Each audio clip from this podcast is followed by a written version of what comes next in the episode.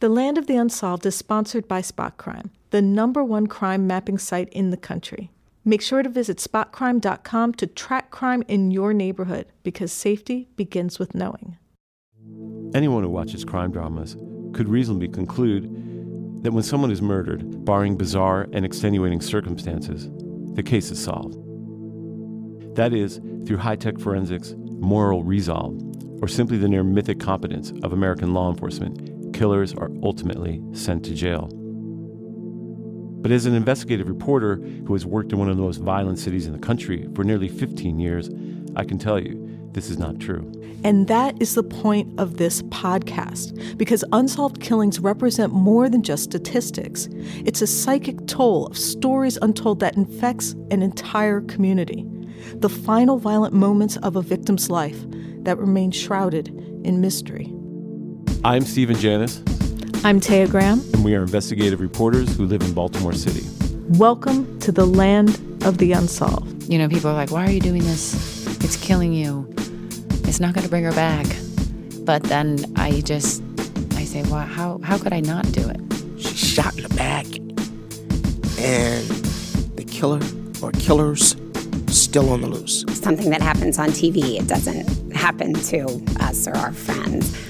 I, I internalized that last discussion we had. She puts the window down and there's a conversation and she's shut.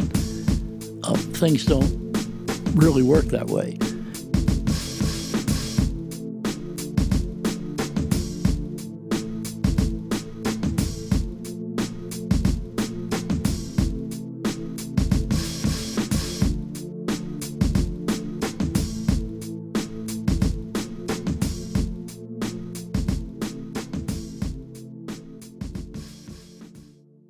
Thank you for joining us for The Land of the Unsolved, Episode 2 Who Killed Jody LeCornu?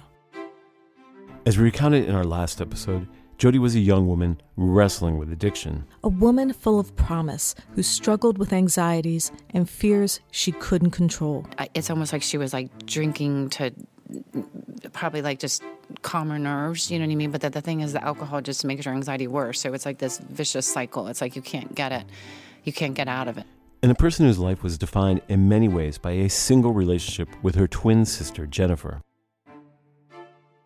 I knew I was worried about her a lot, um, but never anything. I mean, this is just like the thing you see on TV, you know what I mean? You just don't think, never. And that's where we pick up the story, because after years of battling with addiction, for the first time in both their lives, Jody and Jennifer were separated. Jennifer tells the story of their mutual pain. And we both actually struggled in our early 20s started. I started with like severe panic attacks. So it's interesting. We both had like the anxiety. But as Jennifer recovered, Jody struggled. And then she fell in love. A relationship that was also troubled. Well, yeah, it's a it's a really sad story, and without somebody without the history of alcohol in their family or substance abuse, it's going to sound really bad, but it's it's just the way it is. And her boyfriend Steve agreed to speak with us, provided we didn't use his last name. He recalls that Jody was a sweet young lady, beautiful, but also the life of the party. As I remember it, um, she probably picked me up and woke up the next morning and looked over and said, oh, Who are you? and, and uh, I had to go to work, and, um, and I didn't want to know that I didn't know her name. So I said, You know, do, don't you need to call somebody? And I'm just praying that the, that would be an answering machine and she'd have to give her name.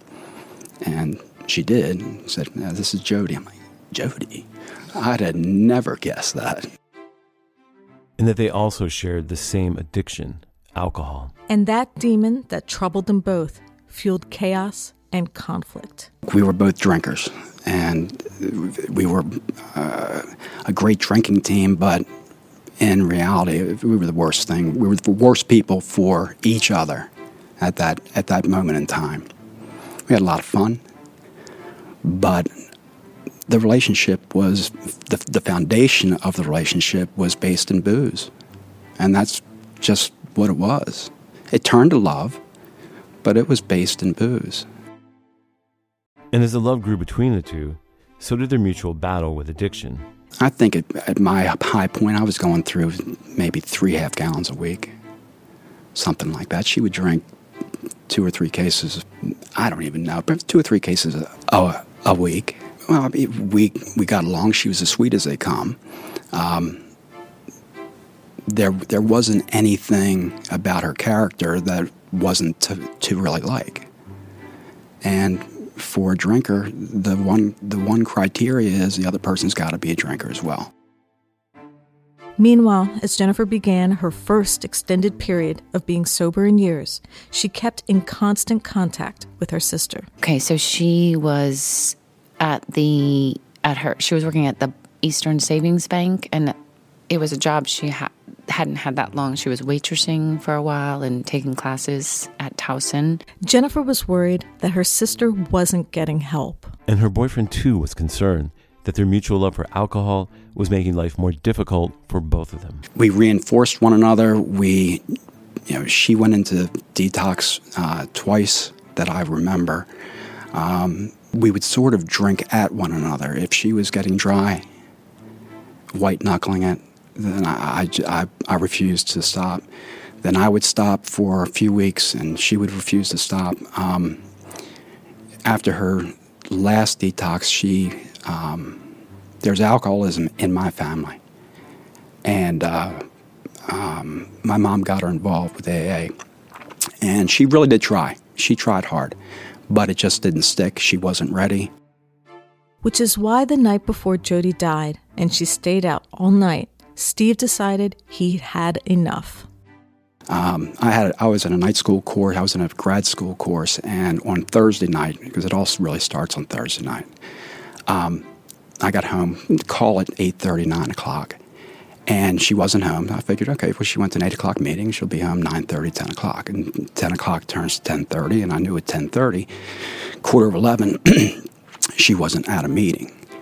Uh, about 11 o'clock, she called. I could hear the music in the background, and I knew exactly which which uh, which phone booth she was standing in. And I asked her, "Please come home," and she did about 2:30. And um, I was hot. Went to bed, and our routine in the morning was I would get up, shower, shave, go off to work. When I left the bathroom, she would go and uh, shower and get dressed. Um, I did my routine, and instead of going to work, I stuck around. When she came out of the shower, um, I, in no uncertain terms, I let her know that she shouldn't be there that night. And she, my strong suggestion was to go down to Annapolis and stay with her parents.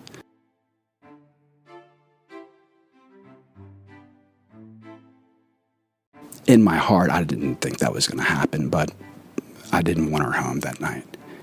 And um, so I got home from work, um, and she wasn't there, and I didn't think anything about it. The Thursday night prior to that, she had been at the Mount Washington Tavern as well, and he's thinking she's at a meeting. And so Friday morning, he was said, "You got to go to your parents this weekend," you know, just because she's going to the bars. And so she went to the bar, and then um, apparently she drove one of the employees home and then she went and stopped by a packaging store is that what they call it a liquor store yeah and got a six pack of beer and went to the Caldor parking lot, which used to, which is now the Drum, Drumcastle Center government, government Center. The first of a series of events that bring us back to the parking lot and the night of her murder. To the bizarre scene outside the giant parking lot that will be forever etched in the memories of those who loved her. All that coming up next on the Land of the Unsolved.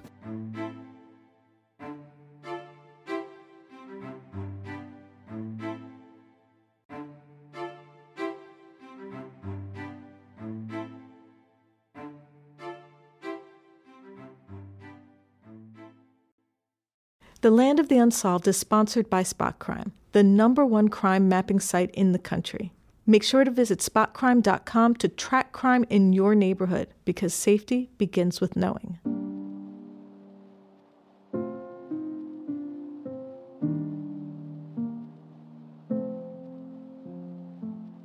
When a loved one dies, sometimes all you have are the last words, our last conversation. Jody's sister Jennifer remembers hers. It might have been, I don't know if it was that Thursday or Friday, but I know I called her. I mean, I, I specifically remember that Saturday morning when I found it was March 2nd. She actually died on my parents' wedding anniversary. She, um, I remember calling her and her not answering.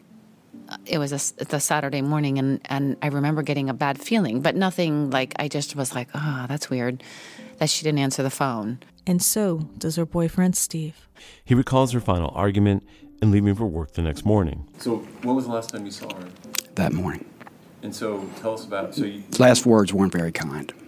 so what were the last words? Where the last words were in a forceful manner to not come, not be there when I get home.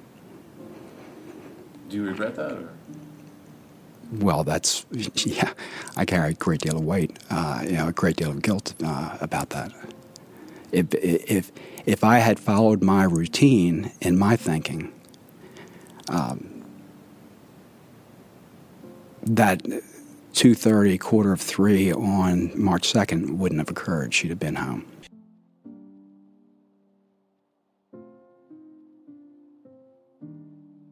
And then coming home on Friday evening to an empty apartment. An absence that did not surprise him. In fact, Steve thought Jody had gone to her parents' house in Annapolis. knock on the door about a forceful knock on the door about about seven o'clock, and the manner in which that knock occurred, um, it wasn't a neighbor. So I look outside and I saw a car, and I think, well, that looks like the police. And um, walked down, opened the doors. Two detectives, and they said there'd been an accident up on the Caldor lot, and that Jody had had, had died.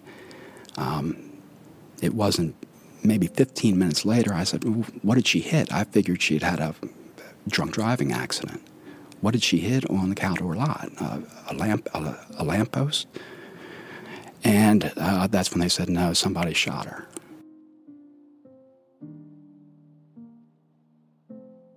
I said, Well, that's not an accident then, correct? And that's, that's correct. A lot of things go through your mind at that point. Oh, ab- absolutely stunned. You know, I don't think anybody's ever prepared for something like that. did she have any enemies, or could you think? None, none.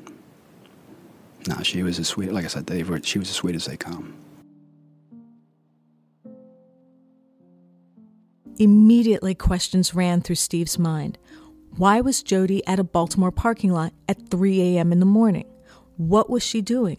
And who would want to kill her? Which are just some of the questions raised by what happened, and perhaps why Jody was murdered. At the beginning of this series, we discussed how difficult it is to cope with the murder of a loved one, And now, even more vexing that becomes when the case remains unsolved. which is why the hours leading up to Jody's death are so mysterious. As we said before, after an argument with her boyfriend Steve, she didn't come home Friday evening. But instead of going home to her parents' house in Annapolis, unbeknownst to Steve, Jody went out. Her destination, the Mount Washington Tavern, a popular hangout for young people in the area.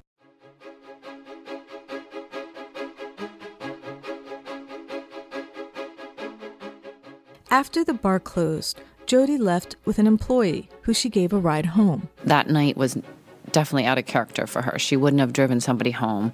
She wouldn't have gone to sit in a dark parking lot, and she would not talk to strangers. She wouldn't. I mean, everything she did um, was just not her. But before she reached her final destination, Jody did something that seemed odd, She made a phone call to the bar she had just left, the Mount Washington Tavern. a move that is hard to explain and only deepens the mystery of what happened next. After making the call, she stopped at a liquor store and purchased a six pack of beer.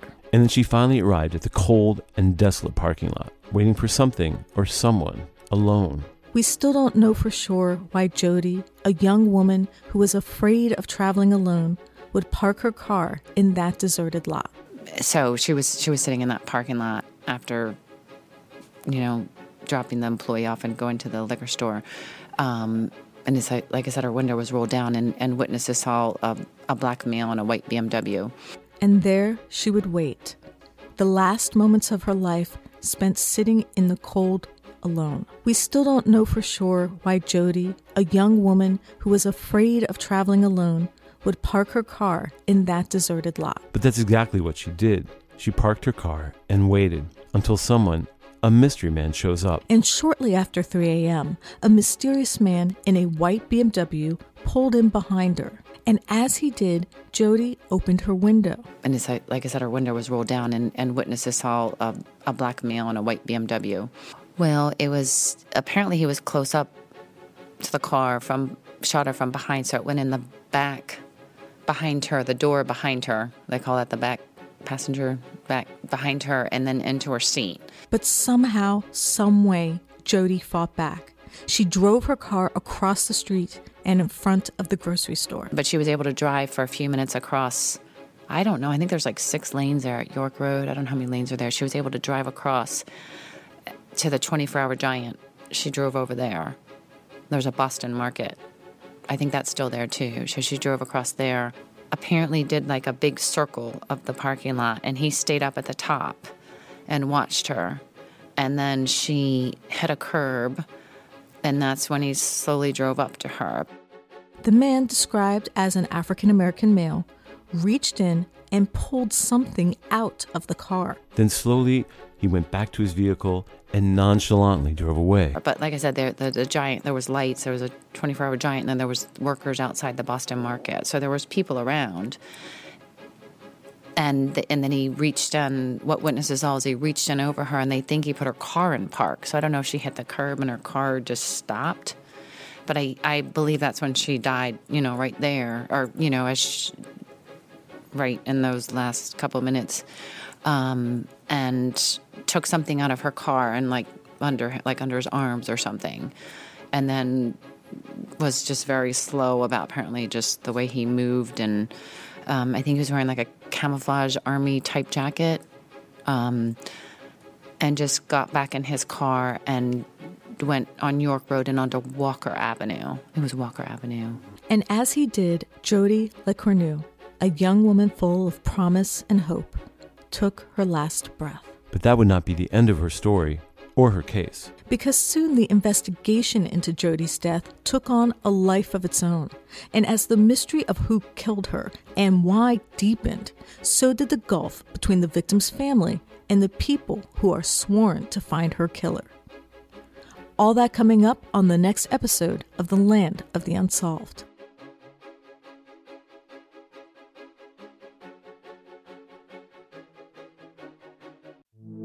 Thank you for joining us for The Land of the Unsolved, Episode 2 Who Killed Jody LeCornu? If you like our work, consider supporting this podcast by clicking on the support button on our anchor.com podcast page.